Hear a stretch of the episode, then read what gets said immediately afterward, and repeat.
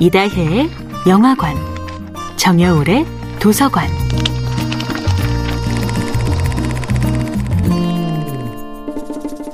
안녕하세요. 여러분과 아름답고 풍요로운 책 이야기를 나누고 있는 작가 정여울입니다. 이번 주에 함께하는 작품은 베슬 반데어 콜크의 몸은 기억한다입니다.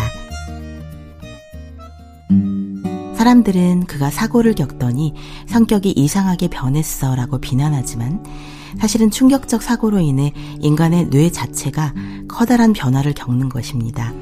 외상후 스트레스 장애를 앓는 환자들이 보이는 이상 징후는 단지 성격의 변화가 아니라 뇌의 변화이며 몸의 변화입니다. 바로 그런 몸과 마음의 연결고리를 인정했을 때 몸을 치료함으로써 궁극적으로 마음도 치유할 수 있습니다. 극심한 스트레스나 충격을 경험한 사람들은 나는 괜찮다는 자기 위안을 그만둬야 합니다. 나는 사실 괜찮지 않다는 것을 완전히 받아들이고 주변 사람에게 도움을 청해야 합니다. 자신의 고통뿐 아니라 타인의 고통에 대해서도 우리는 제대로 알고 싶어 하지 않습니다. 결국 다 괜찮아질 거야 라는 근거 없는 낙관 때문에 진실을 제대로 아는 것은 점점 멀어져 갑니다. 예컨대 사람들은 군인들이 전쟁에서 어떤 일을 겪었는지 별로 알고 싶어 하지 않습니다.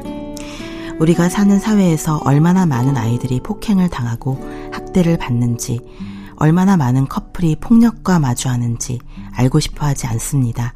이렇듯 우리는 고통의 뿌리에 대해 제대로 알려고 하지 않기 때문에 바로 그 방어 기제 때문에 고통의 진정한 치유로부터도 멀어집니다.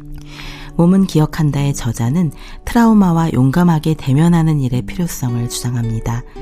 외상후 스트레스 장애뿐 아니라 일상에서 흔히 겪는 우울이나 불안도 바로 이 몸과 마음의 연결고리에 직면함으로써 치유가 가능해진다는 것입니다. 내 몸이 내 편이 아닌 상태를 극복하고 내 몸을 진정 내 편으로 만들 때 우울은 극복될 수 있습니다. 집단이 함께 참여하는 운동이나 음악은 개인의 틀에 갇힌 현대인을 공동체의 장으로 끌어냅니다.